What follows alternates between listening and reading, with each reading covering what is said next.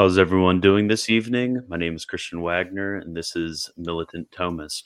So, how are you doing, Erick? It's great to have you on. Oh, I'm doing good. I'm doing even better after seeing that intro. That was great. Oh yeah, I'm a I'm a bit of a uh, Anglophile. Yeah, so I'm am I. Ordinariate, Yeah. so I just chucked up as many English saints and martyrs as I could, and then put a wonderful Ordinariate chant of the of the um, Lord have mercy on there. Mm. So today we're going to be talking a bit about your recent book. But before that, do you want to? I'm sure everybody knows who you are, but do you want to give a brief uh, personal intro into why you're interested on this subject? Yeah, sure. So, um, my you know my name's Erick Ybarra. Uh, I'm a blogger. Uh, I've I've uh, appeared on a number of YouTube channels, and um, I'm just very interested in dialoguing and debating on the Catholic faith and uh, some of the some of the alternative expressions uh, that are Christian and claim to compete. Um, and uh, you could see. You could you could see all my material on my website erickybarra.org. Uh, I show up on Reason and Theology, the YouTube channel, quite a bit. Um, but if you just YouTube my name, you'll find other uh, other presentations I've given. Um, I'm interested in this because uh, this is actually first in order for me because when I made the switch from Protestantism to Catholicism, it really had to do with the fact that I saw the Bible teaching uh, the doctrine of Eucharistic transubstantiation and the sacrifice of the Mass precisely in the way that the Catholic Church t- teaches it. I saw it as a biblical doctrine. And I knew that if I was going to be a biblical Christian, I'd have to park my feet somewhere in the boundary of confession that can absorb that teaching.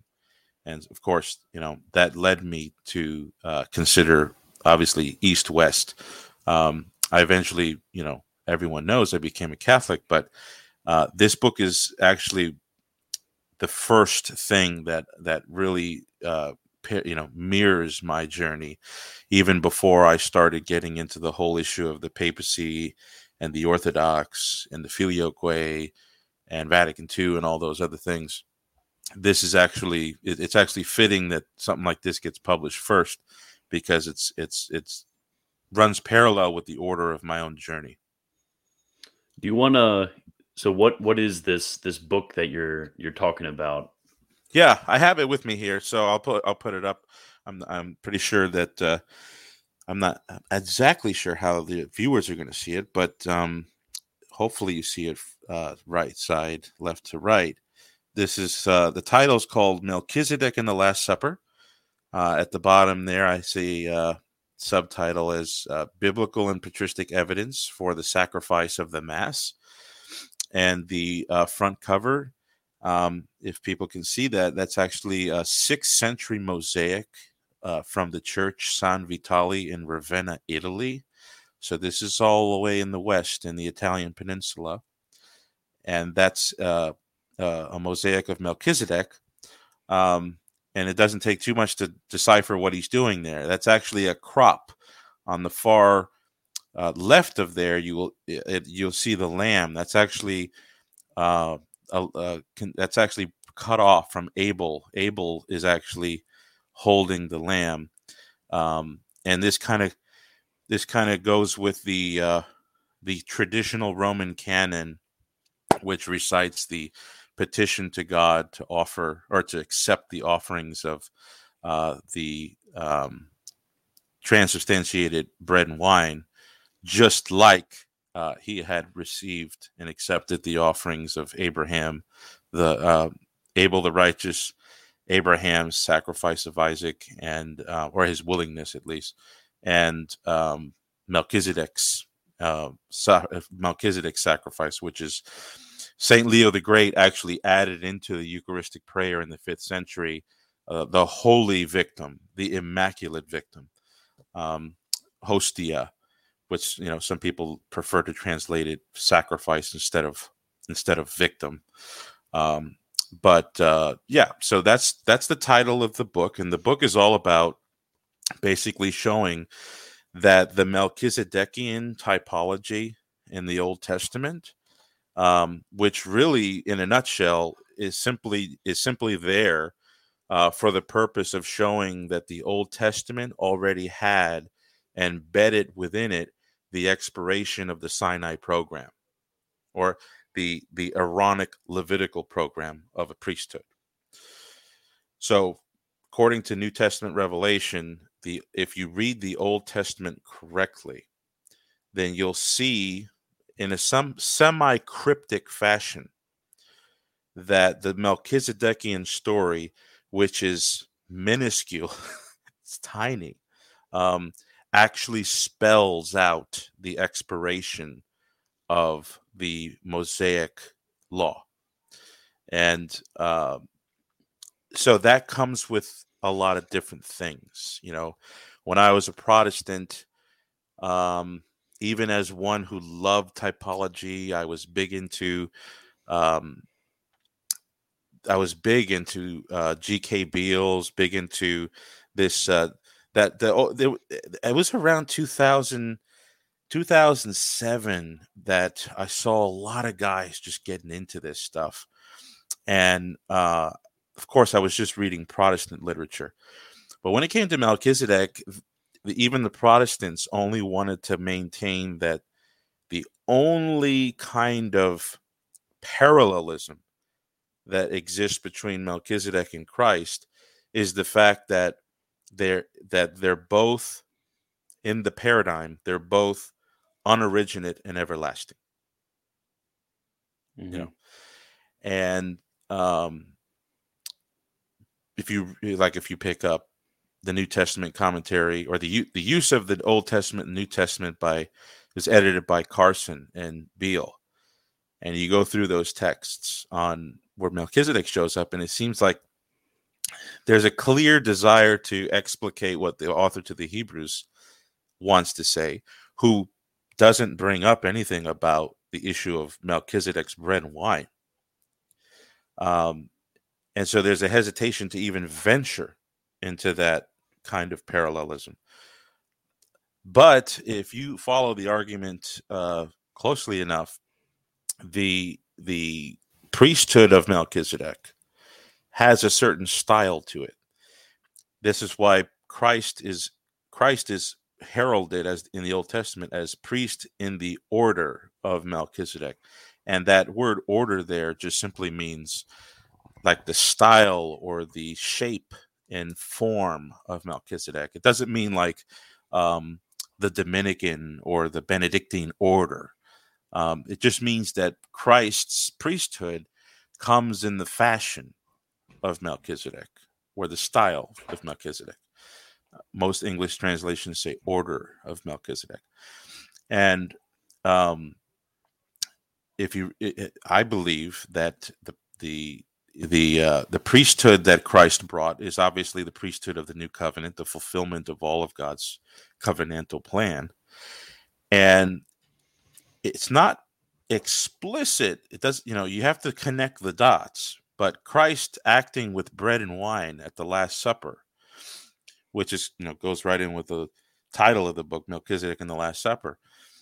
He is the priest, the Melchizedekian priest, who grabs bread and wine and offers it to God.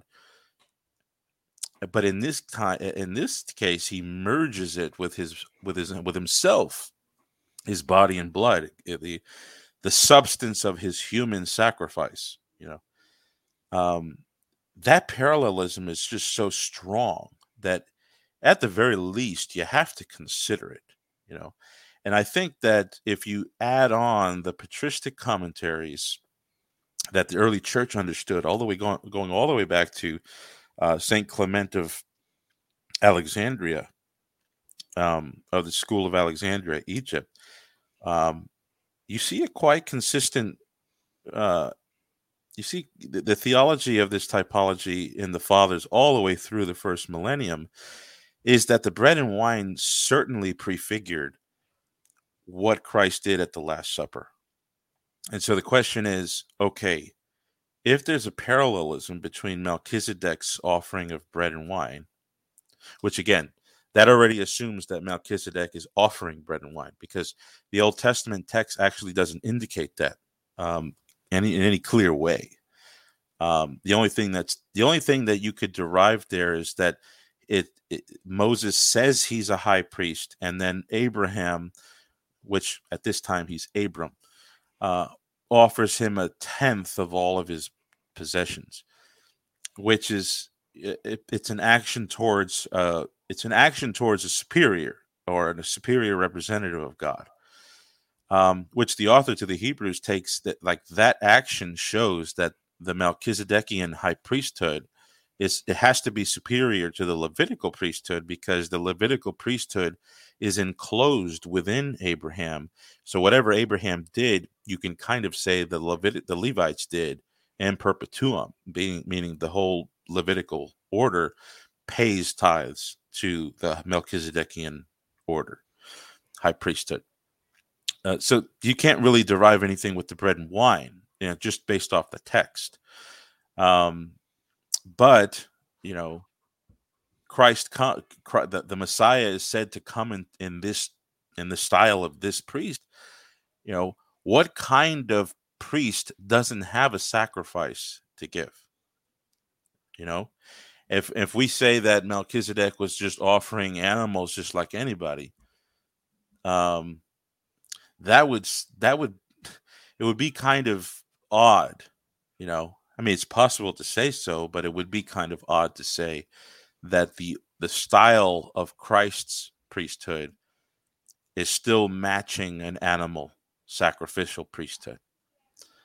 And it, that just seems odd. It seems far more preferable that if Christ, in his new covenant action, in mirror, mirroring Moses, when Moses sprinkled the blood in Exodus, uh, I think it's Exodus 24, on the people, ratifying ratifying the oath, ratifying the covenant of of Moses of Sinai. Christ is doing this at the at the Last Supper with bread and wine as a Melchizedekian priest.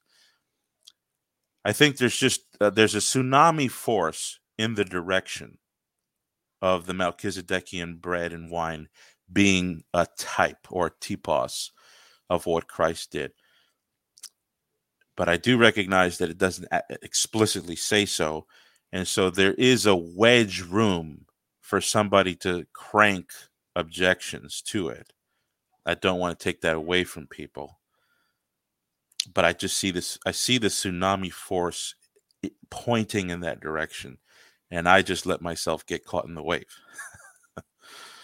yeah, so if um for those that are wondering, you you did mention uh, earlier and then just now that there were some Protestant uh, dislike for this sort of connection in modern authors. But interestingly enough, uh, back, uh, this was probably maybe nine months ago when I first decided that I needed to sit down and study Eucharistic sacrifice a little bit more. And I was reading Cardinal Bellarmine and then some of the Reformed scholastics that I always read.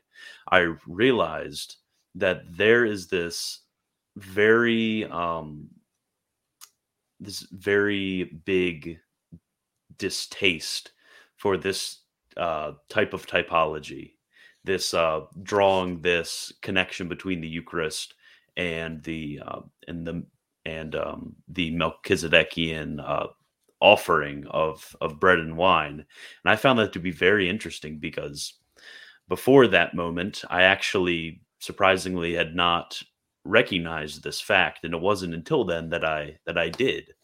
And that just seemed extremely odd to me because it was very intuitive in reading the uh, the text in genesis 14 that this it, and uh, having gone over it and ran into it in the fathers occasionally that this was just an obvious fact that this was part of the uh, what it meant for christ to be a priest after the order of melchizedek and it was it, it was a rude awakening for me that um, that Reformed Catholicism was a lot less Catholic than I thought it was.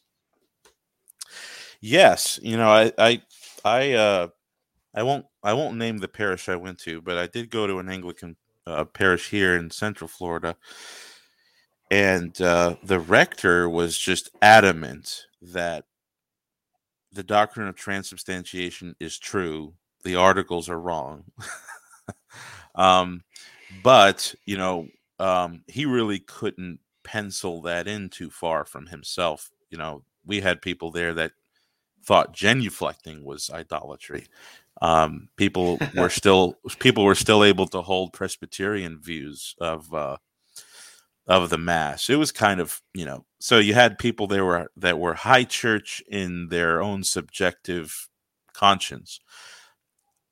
Anglo Catholic, you know, definitely in line with uh, you know trying to hold uphold that the high church, you know, George Carlton, you know, kind of Anglican high church Catholic Anglo Catholicism, um, and I loved it. I mean, I have a whole library, you know. Um, I, I used to thought I used to think that, and I to to a certain extent, I still have such a reverence um, for Anglo Catholic literature.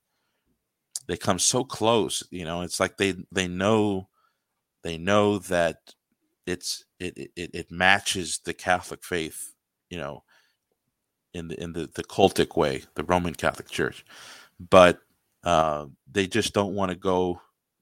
You know, they they want to park themselves just millimeters away, just to just to claim more continuity. You know, Rome kind of stretched mm-hmm. the boundary just a little bit too much. But um, and that's kind of how what I held. You know, I, I held Rome stretched the boundary just a little bit too much, and uh, um, but yeah, this this this issue of Melchizedek, Christ, and and Paul's exposition of the Mass, you know, or the Supper, you know, um, it really, I I really respected the rigor, the intellectual rigor that some of the Reformed scholastics and some of the England English divines were they were trying so hard to be faithful to what the fathers were saying and not to go any further. And it and it, and it's very compelling when you read it. It's like, yeah, Rome's going a little too much over this. Like that's not in there going a little bit too much, too far. But the fathers are just too clear on this. And mm-hmm I meditated more and more, and, and mm-hmm. this kind of did it for me. So I couldn't be Anglican anymore. So when when you're talking about Eucharistic sacrifice, that that big word and that watchword that we kind of like to throw out what do you what exactly do you mean by that? Because you have you have multiple schools within rome a scotist view versus uh, even, even within thomism there's different schools. And then also you'll have lutherans will talk about eucharistic sacrifice in a certain way.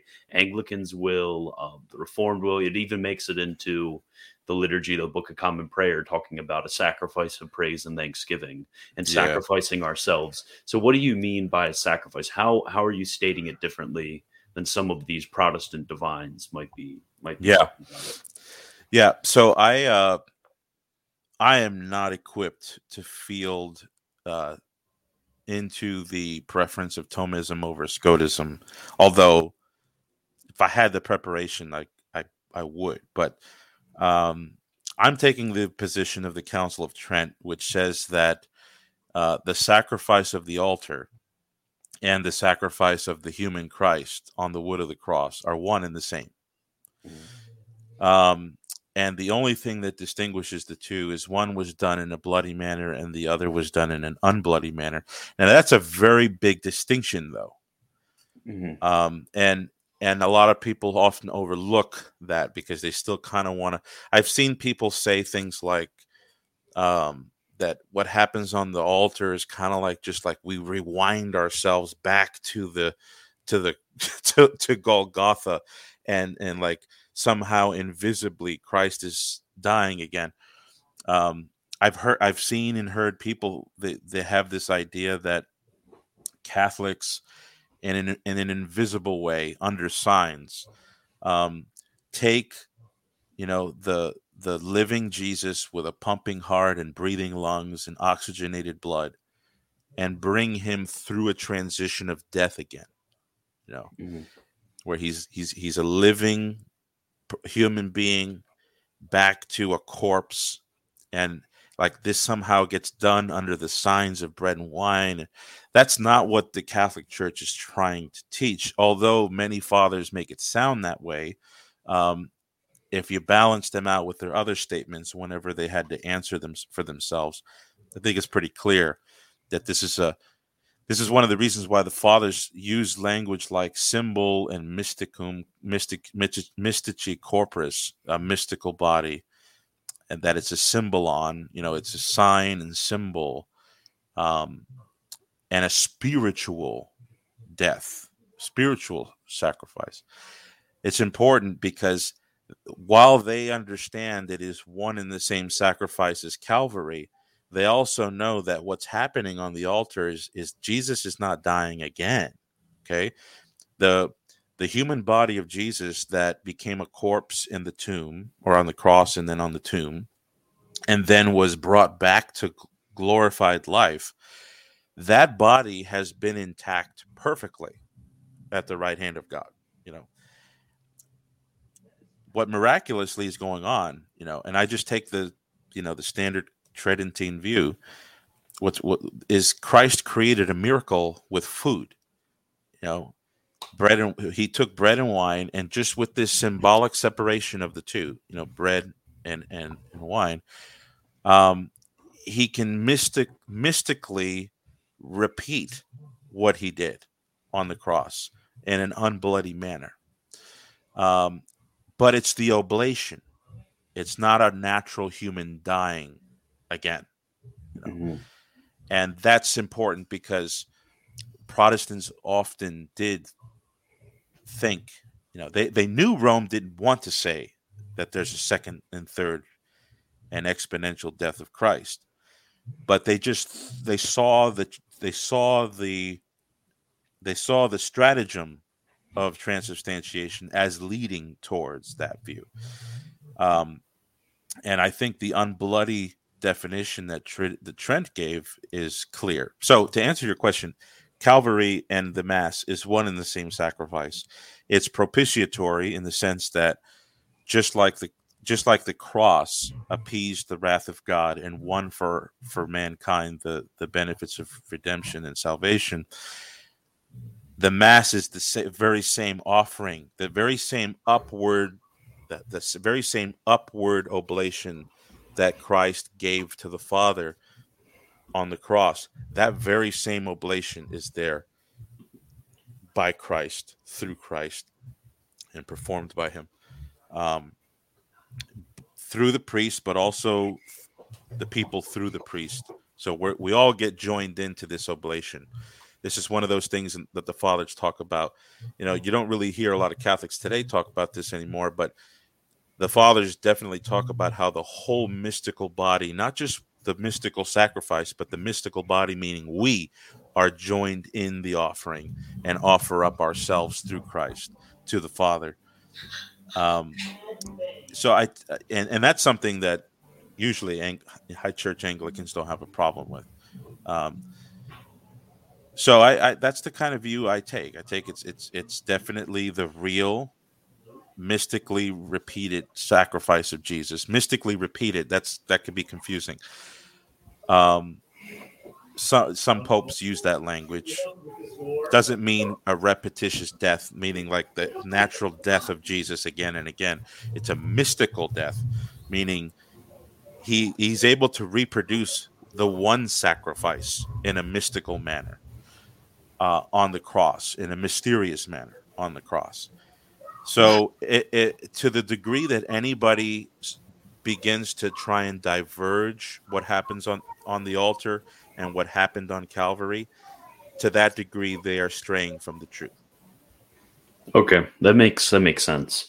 So, do you do you want to get into a little bit about how exactly um, we get this uh, Melchizedekian uh, Eucharistic typology from Scripture because we basically got Genesis 14, a few yep. mentions in the Psalm, and then you get this Melchizedekian priesthood in Hebrews.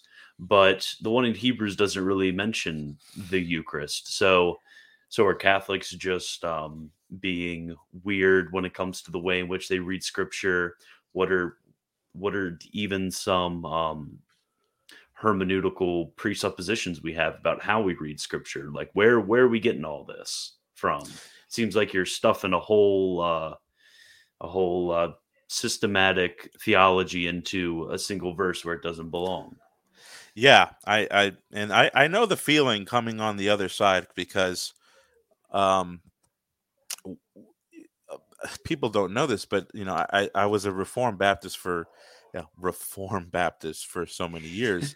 um, but before that, the pastor that really influenced me, like that I that I had a radical conversion experience under, he was a dispensationalist.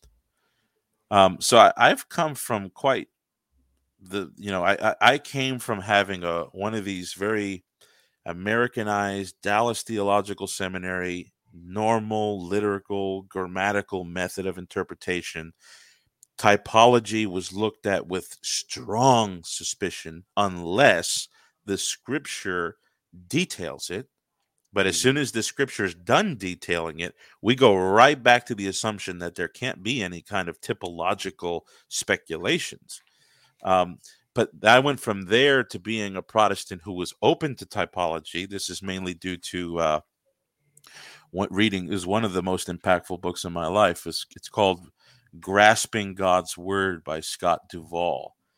Uh, there was a co-author too. I can't remember his name, but these guys took you through the classical method of Christian and biblical interpretation, showing you know what what senses the senses of scripture and the role of typology and that just opened me up you know I, I, began to believe there was a second eve typology. I mean i would never get to the point of saying that there's a second eve typology. I had no problem with there being a uh, an adamic typology because paul says that paul says there's a, a, a you know an anti-type um, for adam.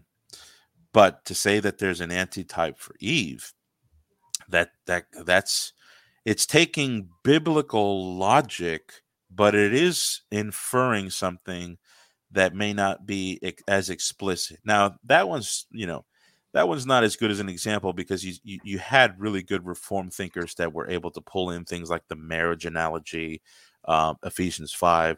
You know, there were some there was some scriptural things that made it a second Eve typology reasonable. But a Melchizedekian typology, that's emphatic, that's explicit. But now we're talking about what's the full nature of that typology. And now we're going beyond what the scripture explicitly says. In fact, the author to the Hebrews goes beyond what Moses says, right? Because the author to the Hebrews infers that Melchizedek has no beginning or end of days. But there's no explicit statement that Moses makes uh, that he has no beginning or end of days. And so, what you have to kind of do is you kind of have to like sit back and say, well, you know, there's these genealogies, and then, you know, Melchizedek comes in and there is no inheritance. There is no um, biographical origin. There is no progeny. Um, I think there's a couple of other figures that fall within that category in Genesis too. So it's like the author to the Hebrews almost seems like he's going beyond what the scripture says. Of course, he isn't, um, but um, it could appear that way. And so I, I, I would say that the author to the Hebrews, which I take as Saint Paul, forgive me, I'm just going to say Saint Paul from here uh, on out. Um, Saint Saint Paul gets a whole theology about the eternality of Melchizedek from Psalm 110 and Genesis 14 when it's not even said about Melchizedek can I th- th- that means that what is said about Melchizedek has to have importance. It has to have mm-hmm. some relationship to to this Melchizedekian prophecy or the you know the the priesthood that the the Messiah, the Davidic monarch, is supposed to have. So the author to the Hebrews doesn't mention it. So why is that? You know, that that's probably a good question to field. Um, actually, I even got a phone call from a really prestigious scholar, and he got my book, and he he was like, he, just he's like Erick, the author to the Hebrews doesn't mention it. If it, would be the perfect time to mention this, um, why didn't he mention it? And the, the position I take is that if you read St. Paul in Hebrews, he he himself is very he admits that he's being tangential with the issue of Melchizedek. I mean, he wants to go beyond the, the elementary principles of the faith. You know, I think he says baptisms, the laying on of hands, um, judgment, resurrection, and the final things. Um, but or faith and repentance. But then he, you know, he wants to get into this issue of Melchizedek because for him, that's like the, the, the Jews can't go back to the Old Testament because Melchizedek marks the expiration of the Old Covenant. So you can't go back to something that, in and of itself, foresaw the wrap up of the of the Old Covenant. So his purpose was limited. It really wasn't towards exactly how Melchizedek in the you know why why Melchizedek's bread and wine event has anything to do with Christ's bread and wine event. That does seem a little bit outside the purview because the only thing that the author to the Hebrews or St. Paul is trying to say there is that look, the Old Testament already gives these hints that it's going to be over with and that the door is going to be open for this new priesthood and uh, with the with a change in the priest and the priesthood there has to be a change of the whole law i think that that that pretty much is the extent of his purpose there and he himself even says he he you know is not going to go into every detail so um that would be my answer. Although I do think it's a very perceptive question. Anybody who has it um, is certainly, you know, they're doing the right thing by asking that question. Uh, but I don't think that it's an overhaul to the project that I'm doing. Yes. So I actually have a have a thought on this too, if you don't mind me. No, uh, yeah, go ahead. Mind me pontificating as the interviewer. So I think this also gets us into um, a bit deeper into how we do typology and what exactly is the Catholic um, hermeneutic. And I'm using Catholic in a broad sense of reading scripture, because when you have a um, when you have the allegorical sense, so to speak, or the spiritual sense being used in scripture, you have what's called the signa or the sign, which would be Melchizedek, and then you have the re significata, the thing signified, which would be Christ. So Melchizedek in in sacred scripture in in it is a god appointed sign to which um to which christ is the thing in which he signifies. So when you look at melchizedek your mind is elevated to christ. And now in what aspect is he a signa of christ? He's a signa of christ insofar as he is a priest. And what does a priest do? A priest sacrifices. So, in these various aspects in which, in the biblical narrative, Melchizedek is presented as a priest, your mind is supposed to go to the re significata, the thing signified. So, in his offering of bread and wine, your mind ascends to Christ. And I don't get how else you could, your mind could ascend to Christ in this aspect. So, either you're going to have to abandon typology, which a lot of the listeners do not want to do. You're going to have to redefine typology, which good luck, or you're going to have to find some way in which Melchizedek, uh, in which Melchizedek is pointing to Christ in this aspect that's not the Eucharist. Yeah, I I, I like it.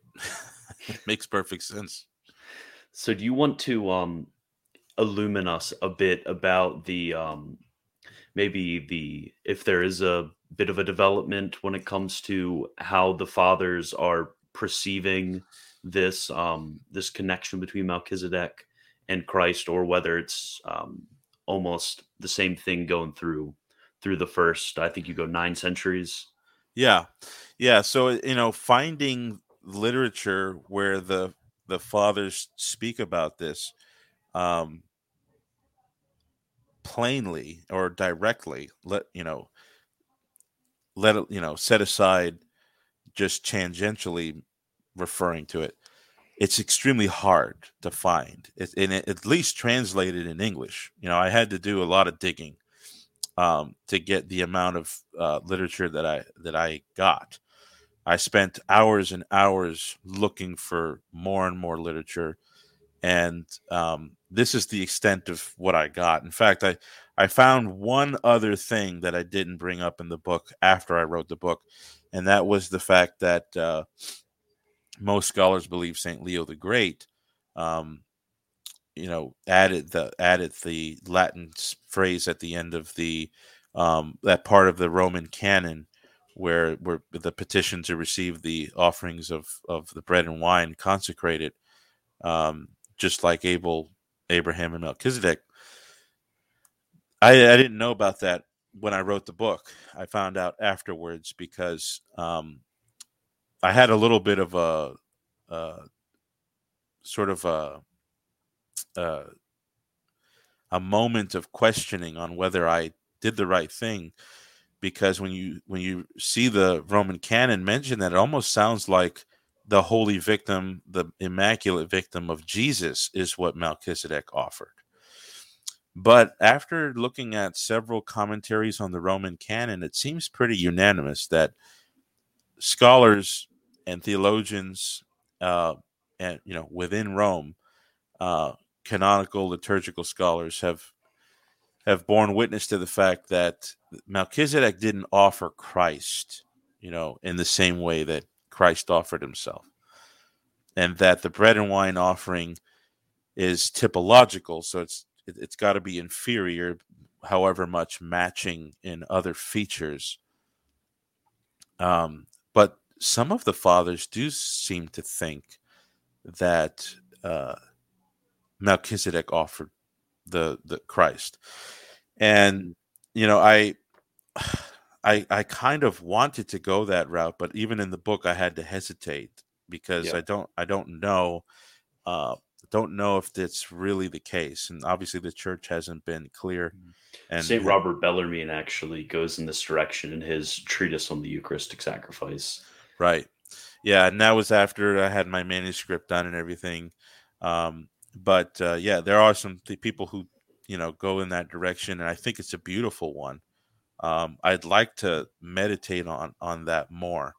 Um, but I, I, I wanted to keep myself just to what was like over you know the abundantly clear things mm-hmm. that the mm-hmm. fathers had to say you know and i start with uh i, I make note of what john calvin says about the fathers and and uh the chapter ancient and patristic interpretations uh calvin actually uh admits you know to his credit he admits that the fathers uh, draw this parallel between the Eucharist and Melchizedek's bread and wine.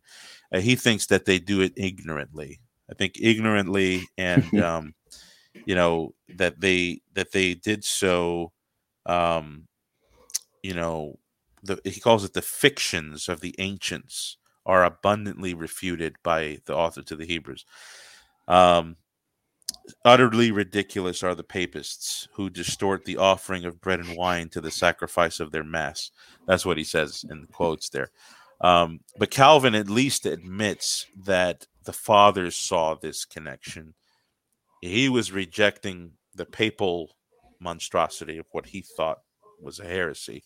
Uh, but at least he admitted that the fathers saw that connection, even though he may have said the fathers didn't connect the dots as excruciatingly as the, the papists did. He still th- he still believed that they they made that connection. Um, interestingly enough, Jonathan Edwards had no problem with the connection pure and pure.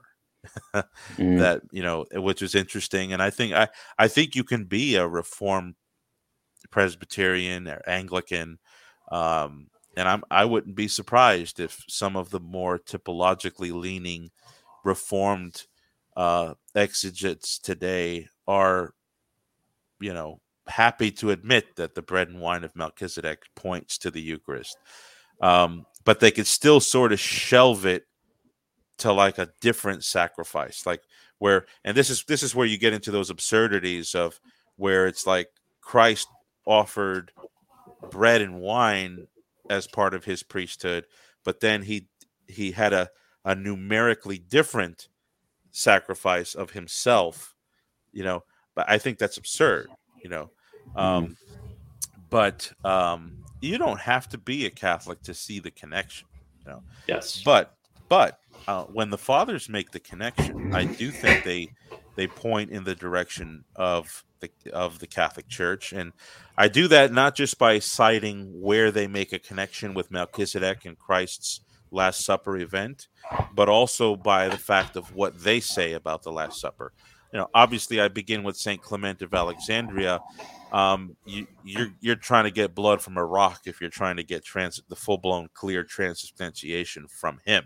Mm-hmm. Um, but you can still give it a generous consideration, and that's why I included it in the book, not as like a you know a serious knock 'em down proof, but as a as a generous consideration, it, it it certainly does look like he called the Eucharist an oblation, a sacrifice. Um, what kind of sacrifice? The only similitude that he gives it is the body of Christ. No matter what he calls it, spiritual or not, it's still the body and blood of Christ in some way. Um, and and so he he I think if you take the fact that he admits it's an oblation, he admits it's the flesh and blood of Christ in some way, and that Melchizedek's offering of bread and wine was a prefiguring of it. I think you have enough dots there in the air um, to to to draw the connections out. But again, you know, if somebody wants to lodge objections on this, I do understand. On you know, some of these fathers, the whole construction is not put into display you kind of have to like take them all together cumulatively and then even then it's just i think it's just a tsunami but that it doesn't come crashing down just yet but i think you can kind of see the the the uh, the the evidence mounting in this direction. Um i think augustine was like i think i quoted from him the most you know and I didn't even have to comment on what he said much because um, he makes it very clear that you know the sacrifice is obviously Christ's offering himself. He carried himself in his own hands. Augustine says, you know, yes, I know the alternative readings to that, but I think I, I, I think I think the, the the mounted evidence is definitely in the direction of transubstantiation. Um, and I don't think you can take a spiritualist sacrifice in Augustine and uphold what he says about Melchizedek. That, I mean, Augustine says that what Christians do at the altar is what Melchizedek does uh, in Genesis 14. I mean, that's an enormous connection that he asserts almost flippantly in certain places. You have to you have to go in there and do the um, the hard work of drawing out the connection, you know, from Melchizedek to the Christian altar. Melchizedek Christian altar, that's a huge distance. And the only thing I can see that bridges the two is the Catholic doctrine of transubstantiation. And I think Augustine gives that. Mm-hmm. It is uh, it's not it's not as plain and indisputable as some Catholics want it to be. I would yes. like it to be more. I would like it to be more indisputable. Um, but again, I think it's tilting matter. It's a tilting. You know, it, it it's going in that direction. Um, and so you know the Syriac fathers like Saint Ephraim. Um, you know, he comes out and even uses the word symbol in one place that the bread and wine are symbols of Christ's body and blood. But then, if you read another book of his, he says what he means by symbol is that he, it, it's nothing other than what Christ is in his incarnated flesh and blood. So, Mhm.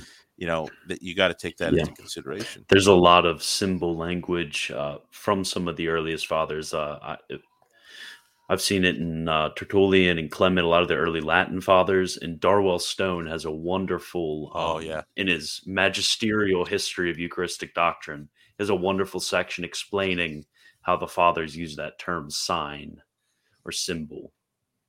Yeah, uh, that's in fact, if I could recommend a book to anybody, I think it would be that one. If depending on where they're at, you know, um, if you want a, a a historical theology on the Eucharist um, in the Fathers, I definitely think that's like right up. I mean, unless unless you're just brand new and you're still want to read like, you know, no offense to him, I think he's great, but if you want to read like Mike Aquilina on the on the Fathers, you know if you're there, don't jump into Darwell Stone. But um, if you've studied this quite a bit, and you, really need to read that, um, if without reading that, you really can't begin to speak on the matter. I don't think with any kind of decisive force. You know, I put the Um, link in the comments for everybody who is who wants to read that. That's Yeah. truly one of the one of the best. So do you want to transition a little bit into some some Q and A? We got some good questions piling up for us. Yeah, no, you know, I, I think that it's it's a very short book. You know, it's only 112 pages in total, um, and uh, I think that it's an easy read. I think sometimes, you know, you might have to stop and meditate, but uh, anybody who gets the book, I think it'll be easy enough for them to at least consider what I'm saying. Um, Definitely will be using that as a reference book in the future. yeah, It's a great compendium. Okay, so Giga Sniper, love the name again. He asks, what does it mean that Christ is, quote, offered up, end quote, in the Mass? Yeah. So, um, you know, this is this can be very complex. Um, I I have a, the second chapter, actually the first chapter, I believe, just after my introduction, is actually entitled "The Catholic View of the Mass" or the Catholic teaching on the Eucharist.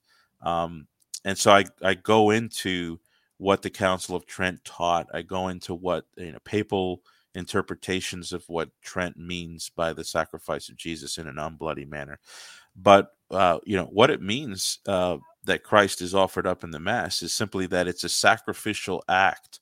So there's a certain action that happens um, at the Last Supper with with the interchange between Christ and the bread and wine, uh, the elements of bread and wine, where he he actually brings to the table, you know, the offering up of his humanity as a violent sacrifice to the Father, the ending of his life, you know, the the charity that he has for the Father. And this is, you know, some of the things that um, sometimes people inquiring into Catholicism, they they think that what Jesus does on the cross is primarily, sometimes only exclusively, the love of Jesus for human beings. And what we have to understand, and I, I'm not sure if I could say primarily, I, I think primus would be a pro, uh, appropriate word. Primarily, the, Christ is loving the Father. He, he's loving, he's giving to God everything that God can give through humanity to his Father. And in in that process, he's loving humanity because he does it in behalf of the of the human race. But that love that is expressed in the violent ending of his life, that's the offering of Jesus. You know, without the shedding of blood, there is no forgiveness of sins.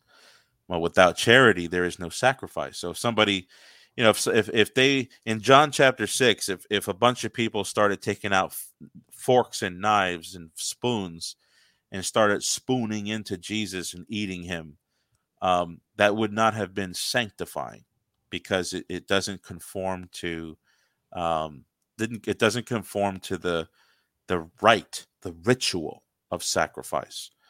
Um, so Christ can only be eaten in that way in the context of him offering himself as a sacrifice, like the Paschal lamb, um, the Yom Kippur lamb, that you know, and and uh, fulfilling the the Passover and the Day of Atonement.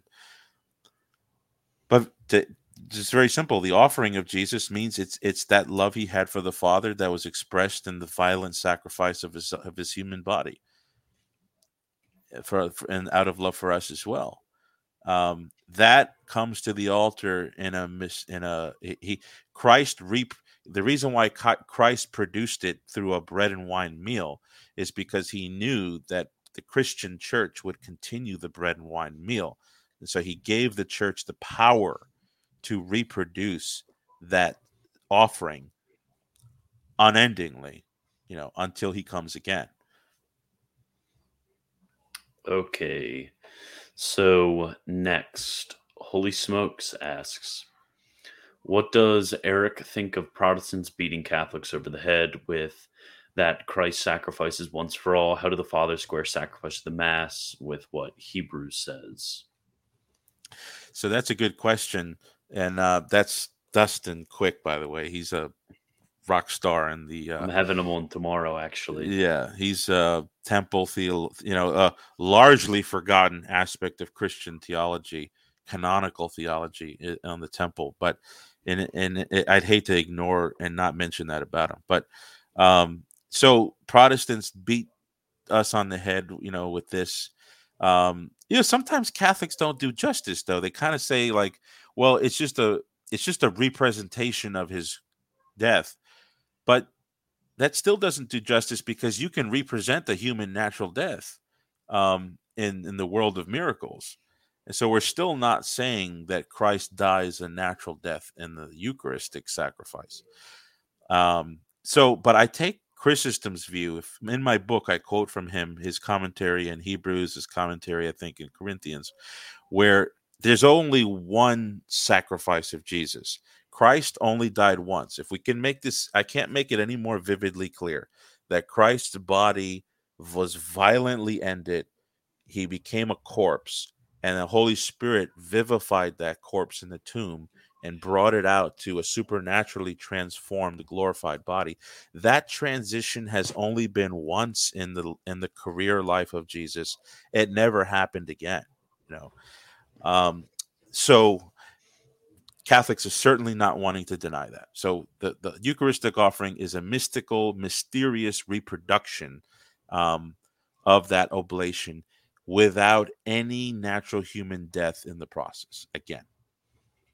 Okay, so Tato GL asks Have any of you read the recent joint declaration document of the Pontifical Council for Promoting Christian Unity and the Lutheran and uh, International Lutheran Council on the Eucharistic Sacrifice? Have you read that? I have not. So I I glanced at it actually. I'm sad to say um, I glanced at it because um, I had a friend of mine who he was actually Orthodox at the time, uh, and he he was looking into Lutheranism, and he's like, you know, Lutheranism and Orthodoxy are, are are saying the same thing about the Eucharist, and he's saying, look, even Rome is saying the same thing as the Lutherans, and he and he brought me to this doc to this document. And um, I have not read the document, so I can't quote on it. I've only glanced at it. Um, but I can't imagine. I mean, if a Lutheran wants to agree with Trent and the the most ecumenical teachings on the Eucharist, that you could make my day or year or life any better, you know, if you did that. But you know, in my book, I quote from John Paul II. I quote from you know authoritative statements all the way up to the modern era that I think make it clear that it's we are talking about two different things, two different mm-hmm. realities.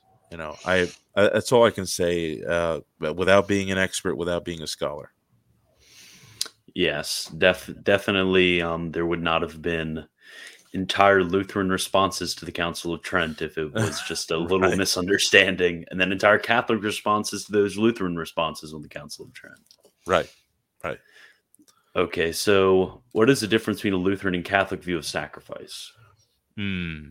Well, I am not. Um, I am not uh, ripe to describe exactly what the Lutherans teach right now. I have recollections from my time trying to be a Lutheran. Um, but it is my understanding that they they they reject that the Eucharistic sacrifice is one and undivided and equal and you know consonant with this with the cross of Christ as if as if what is happening is a reproduction of that offering mm-hmm. you know i don't think that they could allow that you know i think they can go far with the language they can go you know far and wide with talking about how real the sacrificial death of Christ becomes present in a in a sense but not as if if it's not a fresh um mystical reproduction it's just not fresh. It's for them christ died once and there is no there is no way to reproduce it even in an unbloody manner um, through yes. priests you know? And I, I think that's really the that's that's the demarcation with catholicism. Mm-hmm. now the question kind of wants me to give a positive on lutheran teaching.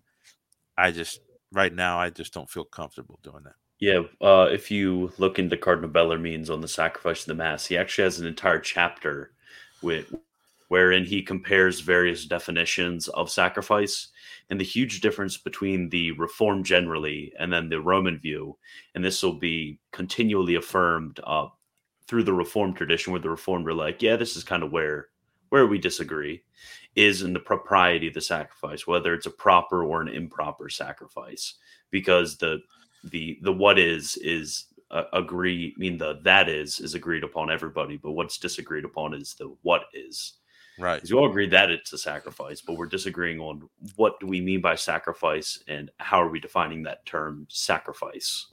Right. And it really has to do with whether it's some of these more obscure it's a uh, sacrifice of thanksgiving or uh, it's the virtue of the sacrifice received to us and, and applied um, or whether it's the the Catholic view of the sacrifice. Sorry for hijacking that question. No, thank you. I think you saved me a little bit there. okay, somebody, I don't know if this is a question. Nope, that's not a question. Okay, I knew there was a good one down here. Okay. Question for Erick. What do you make of the Reformation claim that Melchizedek was himself a Christophany? Do you think he was a Christophany?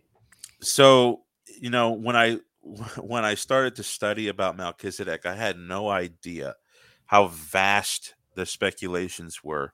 Um, ancient interpretive interp- uh, speculations um, in the Jewish targums, Jewish literature, commentary. Um, obviously, the Qumran, Qumran thinkers were trying to latch on to this. Uh, even the fathers, the Syriac tradition has a, a, you know has a certain uh, understanding of who Melchizedek is. You know, there's there's there's uh, there's writers in the third and fourth century that that make it seem that Shem is Melchizedek, and I think um, even modern scholars like uh, even Catholic like Dr. Brant Pitre and Dr. John Bergsma uh, believe that Melchizedek is Shem, Noah's son. Um, my hesitations with that have always been that you know hebrew says he doesn't have beginning of days or you know beginning or end of days but I, I, can see how they can try and fudge that not not in an illegitimate sense but fudge it to make room for it being shem. I just don't see a lot of compelling persuasive force behind it. Um christophany um that's definitely you know there's there's an angelic interpretation of melchizedek. Some people have thought it was an angel. Um so I just go with the way Saint Cyril of Alexandria took it, because Cyril of Alexandria and his commentary on Genesis talks about even in his own day in the 420s how many different interpretations of Melchizedek were on the market. And and he just says, look, let's just stop where the Bible stops. And you know, Cyril thinks there's Eucharistic entailments with the bread and wine of Melchizedek. So he, you know, you know, a strict reform theologian will say, well, Cyril, you're already going beyond the boundary. But I, I, I tend to go with Cyril's calm and collected hesitation to go beyond him just being this figure who typifies Christ. Okay, there's another one here by Giga Sniper. This is a particularly uh, this question hits That's home for me. yeah. But uh, what's the difference between Calvin's view of the Eucharist versus Aquinas's view? Yeah, you you should probably take that. okay, so um, so with Calvin's view of the Eucharist, it's basically that there's a certain virtue which is infused in the uh, in the sacramental act into the bread and wine, and they themselves become instruments of the reception of of Christ in a mystical sense. So Calvin will describe it as our mouths ascending into heaven and taking a chomp off of the the flesh of Christ. So they, they themselves in the Eucharistic act and only in the Eucharistic act. Because if you have bread which is outside of the, the service, you can just throw it to the birds or whatever, because they don't become substantially uh, Christ's Christ's body and blood. But in Thomas's view, there's a slight nuance. It's not a virtue or a, uh, a power, as we would call it, but it's actually substantially Christ's body, blood, and then through something called concomitance, whereby um, whereby that substance it comes with it the the uh, body, blood, soul, and divinity of all is received in the substance of Christ in the Eucharist, in a substantial presence, not a local or a physical presence. So that that's just kind of a very uh, ten thousand foot um, view of that matter. Um, I'm trying to think of anything I could recommend rather than just read read the Summa and um, learn about some metaphysics to be able to decode the very uh, particular language. I know, I know that uh, uh, Dr. Lawrence Feingold has a book out with Emmaus Academic. Um, it's just, I think it's called The Eucharist. Now, he's a Catholic theologian, so if somebody wants to get more information from the, you know, from Calvin himself, get his institutes, get his disputes, get his commentaries. But uh, I think Feingold does a good job as well, just distinguishing the Protestant view. And Calvin wrote a um, a little treatise uh, called the Treatise on the Lord's Supper, appropriately yep. named. And then also, if you want to get more into the generally Reformed view of Eucharistic presence, Vermigli, he's amazing, amazing on it. Uh, if you go into Calvin's, I mean, um, Turretin's uh, Institutes of uh, of Elenctic theology, that's another good place to look. Beza, if memory serves me right. Um, I, I, think I remember reading a treatise from him, but it's also important to remember that Calvin's view isn't the only Reformation view. There's also Luther's, and Darwell Stone has a really good section. Again, going back to Darwell Stone, he has a good section on different Reformation views of the Eucharist, and he'll even categorize between different Reformed thinkers and different Lutheran thinkers. So that's a, a very complicated question. I don't think the question is actually what Calvin's view of the Eucharist is because there's such diversity within um, within the uh, Reformed camp, yeah. generally speaking. And then also, uh, if you're really if you're really wanting to get a nice compendium, um, Father Garrigou Lagrange, his reality, he has a few pages where he just goes over um, transubstantiation, and that's also a really helpful resource if um, if you want a uh, a commenter on what Thomas is saying. Okay, let's. Okay, so AJ is struggling with Eucharistic adoration. It seems to contradict the take and eat orders from our Lord. Yeah, so this is something that I've struggled with in the past as well. Um, when I had when I had issues with this, I went into the I I, I inquired into the history of adoration, and I you know, you could find some fathers talking about adoration, adoring Christ. You know, certainly St. Augustine talks about it. Um, but this issue of, you know, purposefully setting aside time and setting aside the body of Christ in the host um, to be just sort of like adored um, for a time or unending, you know, it's never unending, but for long periods of time, sometimes 24 hours and um, throughout the week.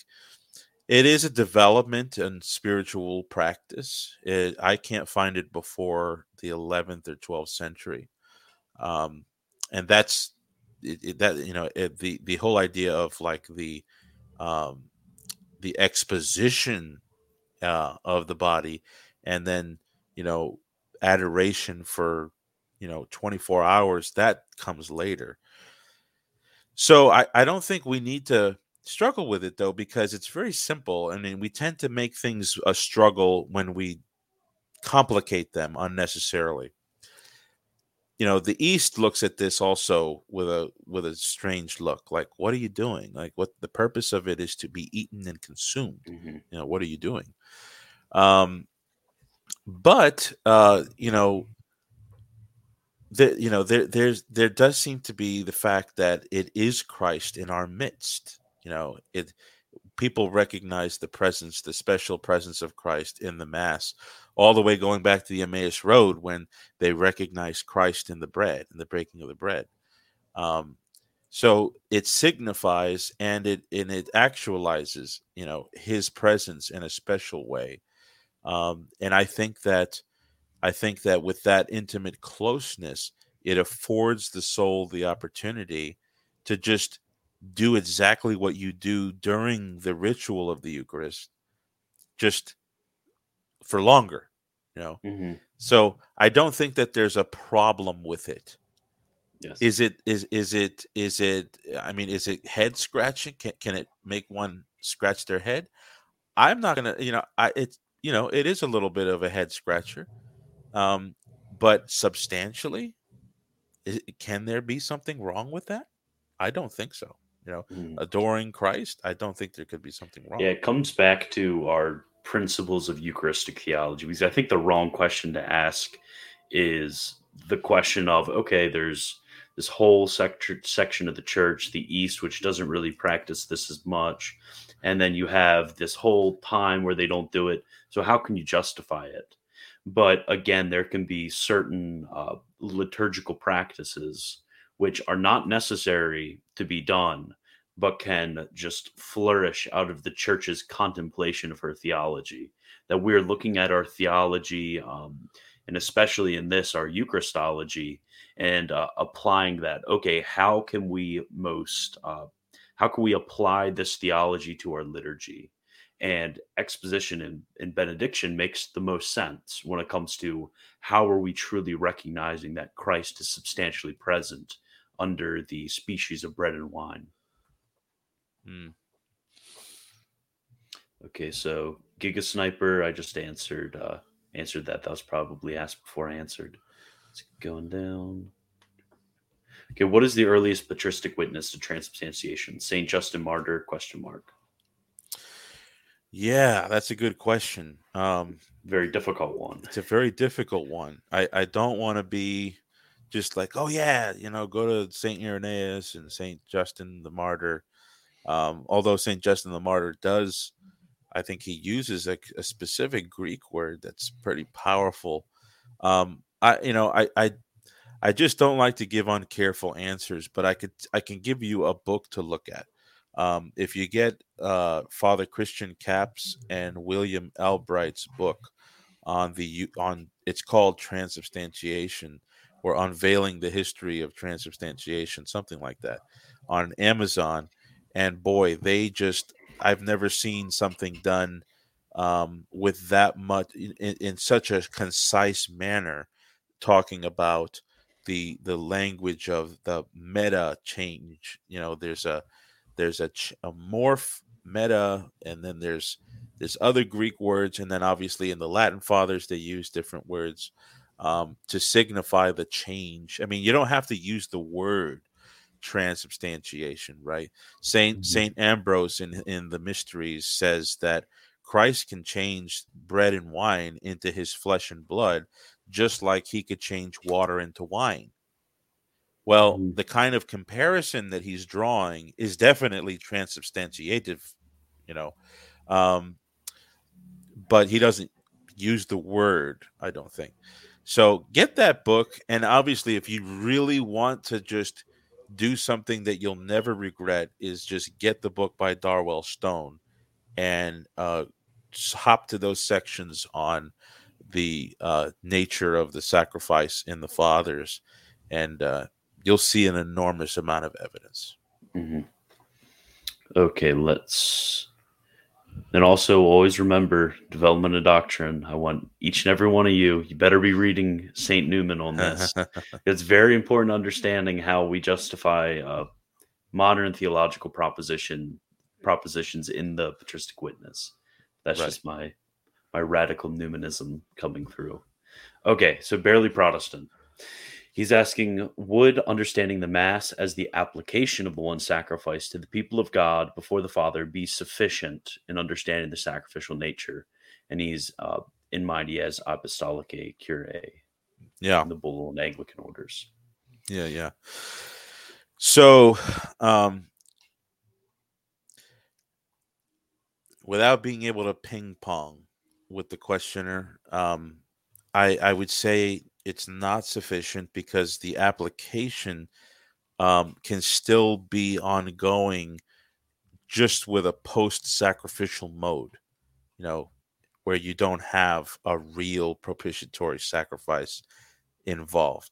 You could just sort of keep drawing the application out from what happened on Calvary and and you just keep drawing from that one event and there is no significance of real sacrifice that happens afresh on the altar. So I don't think it goes far enough to be, you know, what the Catholic doctrine is saying, what the fathers are saying. Certainly, like Saint John Chrysostom, um, or Saint Gregory of Nyssa.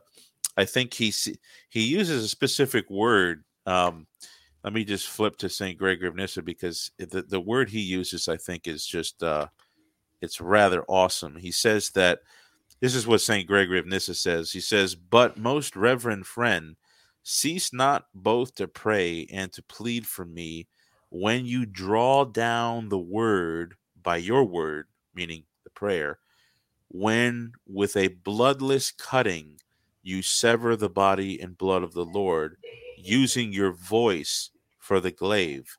And the English word glaive comes from the Latin gladius, which is you know uh, means sword. It, it means sword. Um, that's you can't get more fresh of a sacrifice than that. Um, so I don't think that just a perpetual application gets close enough. Okay.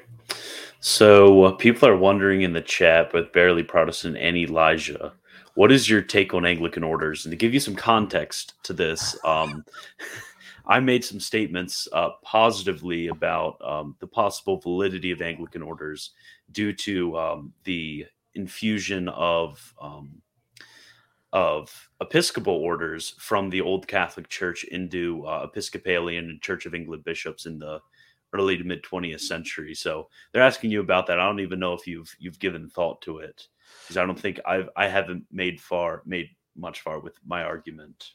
Yeah, so I mean, I'm a huge fan of the old writer Felix Cirlot, the the late Felix Cirlot. Um, I think his book on apostolic succession is still the standard.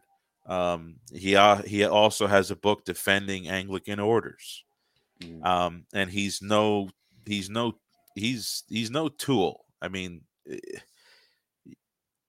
it from a natural point of view, I could just I could just picture the argument working for Anglicans, but um, it comes down to what are we identifying? You know, what what is the document? Uh, what is what is apostolic curae?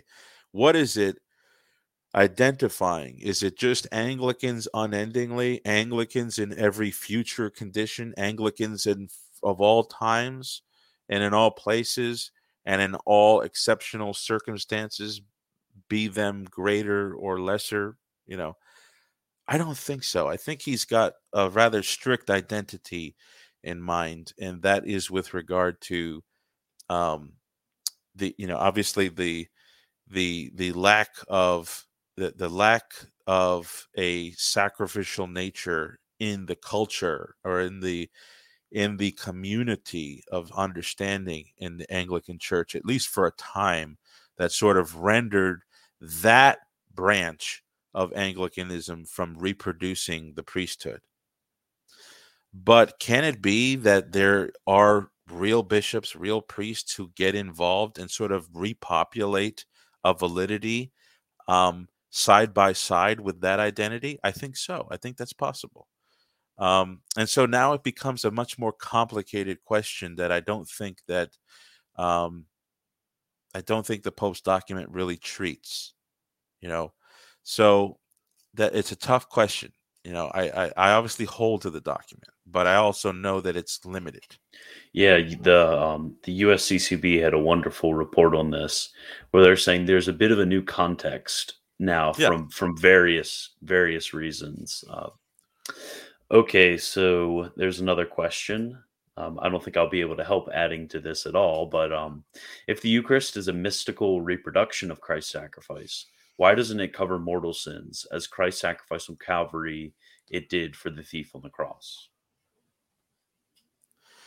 So I know Christopher. He's a great guy. Um, I'm Christopher. I'm having trouble with the question. Is it maybe if you could rephrase it in time for me to understand better? Because what I'm reading here is that there there's a there's a that there's you know the, the question kind of takes as a given that Christ's sacrifice um, covers mortal sins, but the Eucharistic sacrifice doesn't cover mortal sins. In other words, maybe what you're asking is why do we have to be cleansed of mortal sin before we consume the Eucharist?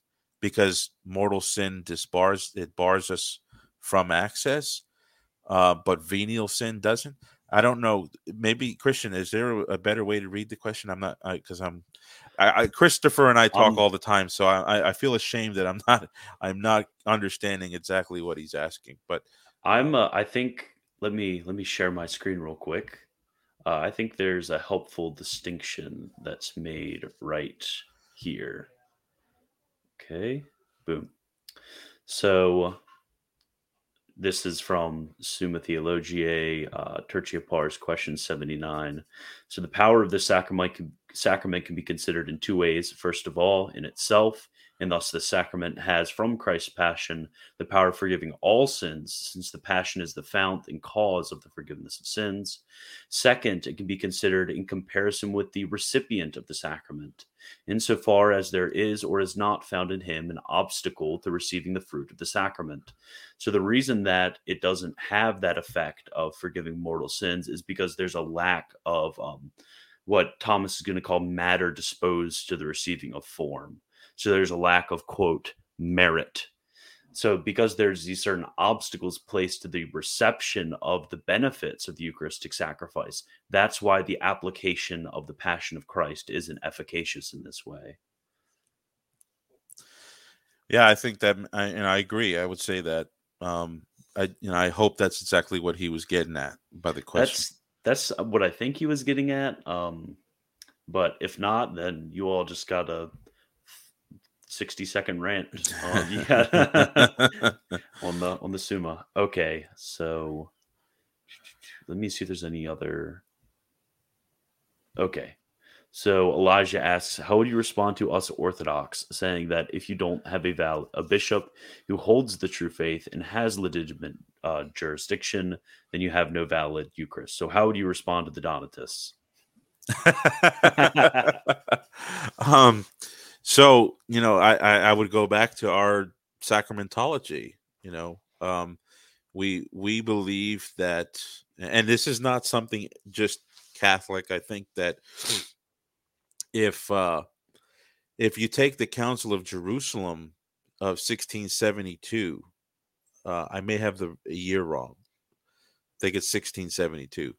Um, the Council of Jerusalem, where where the Orthodox patriarchs, at least uh, at least three of them or four of them, um, got together and uh, ratified the Confession of Dositheos.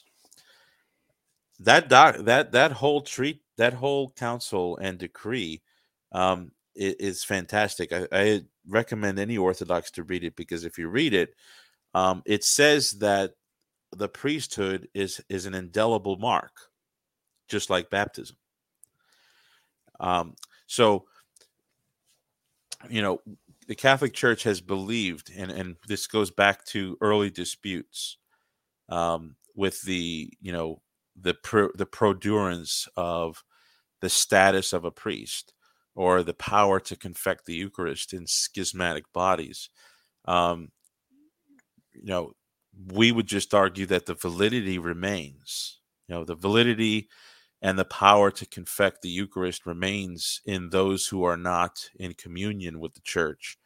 And it's it's a tragic crime to do so with full knowledge.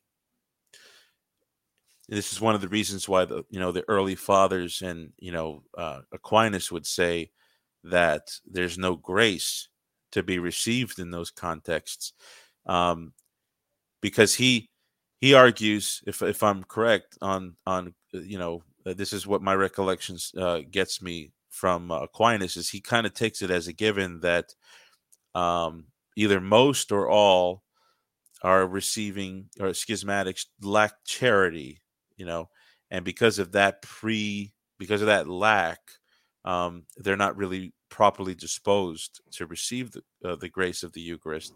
However, the continuation of the priesthood uh, has to have a has to have a it, it has to have a uh, an effectual termination that gives it meaning. Because if we say, well, the priesthood is an indelible mark, but after they break away from the body of Christ, um, and and you know continue to offer the sacrifice in in you know schismatic services, then it's not a real sacrifice anymore and it's not Christ anymore and it's not the real Eucharist anymore. Well, you know, it, it, it kind of it, it it does raise issues with what what is it that really destroys that power? And you know, is it can a private heretic uh, does it does it happen with a private heretic in the true church? You know if, if your valid bishop who's in communion with all the orthodox bishops of the world if he's a private heretic or a private murderer um, does that does that hinder the power to confect the eucharist? No. Orthodox don't believe that. Catholics don't believe that. So then the question moves towards the public you know, the public severance. Know, well, does that break the power? And the Catholic Church has been, you know, adamant that the, even the even the church, you know, um, recognizes that these the validity continues, um, and and so because of that, there is no hindrance unless unless there is a super, you know, any there's ecclesiastical intervention. Um, but even then, I think canon law says that, for example, a priest may be ordered not to hear confessions, but if somebody's in de- dire need at the end of death, they can uh, even a even a schismatic heretical priest who's outside the church can hear can hear uh, someone's confession. So it, it goes back to our sacramentology. It's you know I, I don't think that the Orthodox um, are uh, you know they're not wrong to ask this question, but uh, this definitely has roots in the fathers. I don't have the statements at hand, um, but I think I do have an article on this. If you search, look up Saint Gregory the Great and the Nestorian uh, schismatics, I think I wrote an article on this a while back. You know, the la- this view, the Catholic Church's view, has roots in the uh, pre-schism West, and so just right there off the bat, the pre-schism West, that those are Orthodox churches. You know, those it's not those aren't Roman Catholic churches according to the Orthodox. So I think the roots are there in the fathers, and it took time to elucidate this. You know, uh, with further, you know, theological uh, implication and I, I, wish I had a book to recommend, but I know, uh, uh you know, if you're not going to accept Aquinas's arguments, and you're only going to accept patristic arguments, I don't have anything off the top of my head to recommend on this. But you know, if you read Aquinas' Summa, I forget which parts, but a Christian, if if you probably can put it in the show notes later. Yeah. If you could put the link or something in the show notes, you could see where we're coming from. Aquinas does. Um, he cites a couple of I think a few patristic passages. Uh, I'm not sure as to whether that's part of the spurious texts that he got from Augustine, or if it's uh, you know part of the uh, um, confirmed Augustinian works. But he, he does refer- make reference to the church fathers. Okay, so he's um basically there's a little bit of back and forth in the chat. What he's kind of wondering is uh he's making an analogy between the ability or the uh, the power to consecrate the Eucharist and then the uh, faculties of uh, confession, which are given from the bishop to the priest. So, when it comes to the minister of Eucharist, does it function in the same way in which faculties are needed to right. Uh, to say a valid mass? I think it's very important. A valid mass. Right.